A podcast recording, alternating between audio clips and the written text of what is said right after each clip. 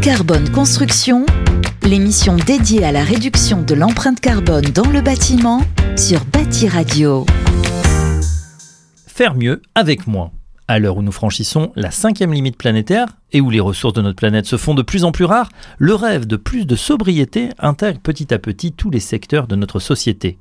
Et si la frugalité était la réponse la plus adaptée pour décarboner nos bâtiments? De quoi parle-t-on? Sobriété, frugalité, low-tech, la réalité concrète de ces concepts semble difficile à appréhender. L'économie circulaire et ses piliers offrent un autre éclairage sur cet enjeu majeur de notre siècle. Selon l'ADEME, celle-ci se divise en trois domaines d'action et sept piliers, prenant en compte l'offre des acteurs économiques comme la demande ainsi que les comportements des consommateurs. 1. Extraction, exploitation et achat durable. Concernant le domaine de la construction, l'approvisionnement durable concerne principalement les matériaux en eux-mêmes. Il s'agit donc, pour améliorer leur empreinte écologique, de réemployer au maximum ou, par défaut, de relocaliser la production et l'ancrer dans un territoire au plus proche des consommateurs. 2. L'éco-conception. Au-delà du réemploi, la conception d'un nouveau bâtiment pour être frugal doit rationner au maximum les matériaux et être adapté à ses usages. La structure, par exemple, ne doit pas être surdimensionnée par rapport à la future utilisation du bâtiment. 3. Écologie industrielle et territoriale. Un bâtiment n'apparaît pas ex nihilo, il est ancré dans un territoire, c'est donc au sein de celui-ci qu'il est nécessaire de trouver les matériaux et de revaloriser les déchets de la construction. 4. Économie de la fonctionnalité. Au lieu de produire un bien ou un service, l'économie de la fonctionnalité propose de donner une réponse à un besoin et ainsi de se concentrer sur l'utilisation du bâtiment pour éviter l'obsolescence programmée, allonger les durées d'usage et mutualiser les espaces. 5. La consommation responsable. Consommer moins et consommer mieux, voilà un pilier de la frugalité. Si nous prenons l'exemple du chauffage, la construction frugale du bâtiment devrait permettre de réduire drastiquement les factures, mais consommer de manière responsable, c'est aussi prêter attention au bilan carbone de son fournisseur d'énergie. 6. Allongement de la durée d'usage. Concevoir et construire un bâtiment se planifie sur le temps long. Pourquoi sa durée d'usage devrait être conçue sur une échelle de temps réduite? Réemploi, réparation et réutilisation sont ici les maîtres mots.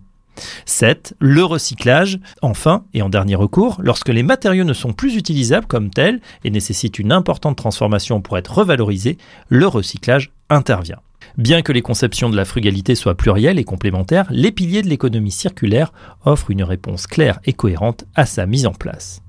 Mais alors, qui sont les acteurs? Alors que la frugalité peut paraître bien éloignée de toute logique de rentabilité, ce n'est pas nécessairement le cas et certains acteurs économiques peuvent y trouver leur compte. En effet, les collectivités territoriales ainsi que certains groupes immobiliers ont ainsi des avantages à construire et rénover de manière frugale pour notamment réduire le coût et les contraintes de maintenance. Un constat partagé par bon nombre de bailleurs sociaux, si ces derniers sont encore peu nombreux à revendiquer des démarches frugales, ils mettent en pratique depuis longtemps des solutions frugales adaptées à leurs locataires, des notions de réparabilité ou de sobriété énergétique sont ainsi mises en œuvre dès qu'ils construisent ou rénovent des bâtiments. Autre moteur réel de la frugalité, le secteur militant de la construction durable a investi cet enjeu, notamment à travers la parution du manifeste de la frugalité heureuse et créative, rassemblant plus de 15 000 professionnels du secteur de la construction signataires du manifeste.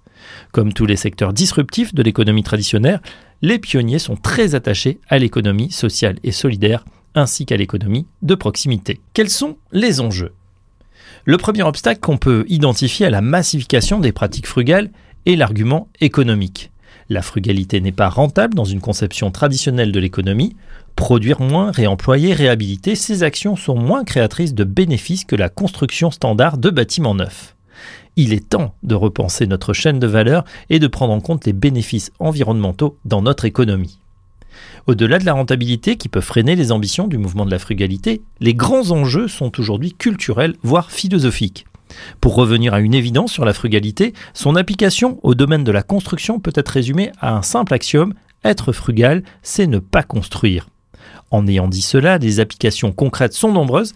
En effet, il s'agit d'un changement de paradigme dans l'écosystème du BTP, il faudrait sortir de la logique commerciale d'obsolescence programmée, dont les limites sont visibles dans tous les aspects de la société.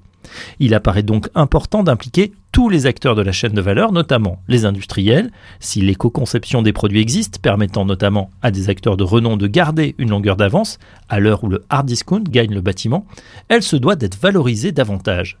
Par ailleurs, la disponibilité sur le marché français de certaines références chez des acteurs belges ou allemands n'est pas toujours évidente, transformant parfois les démarches frugales en véritable chasse aux équipements.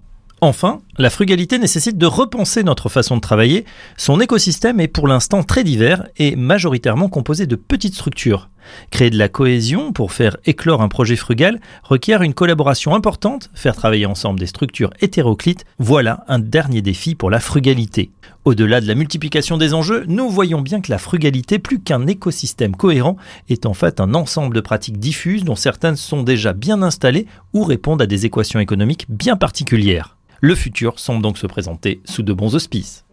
Low Carbone Construction, l'émission dédiée à la réduction de l'empreinte carbone dans le bâtiment sur Bâti Radio.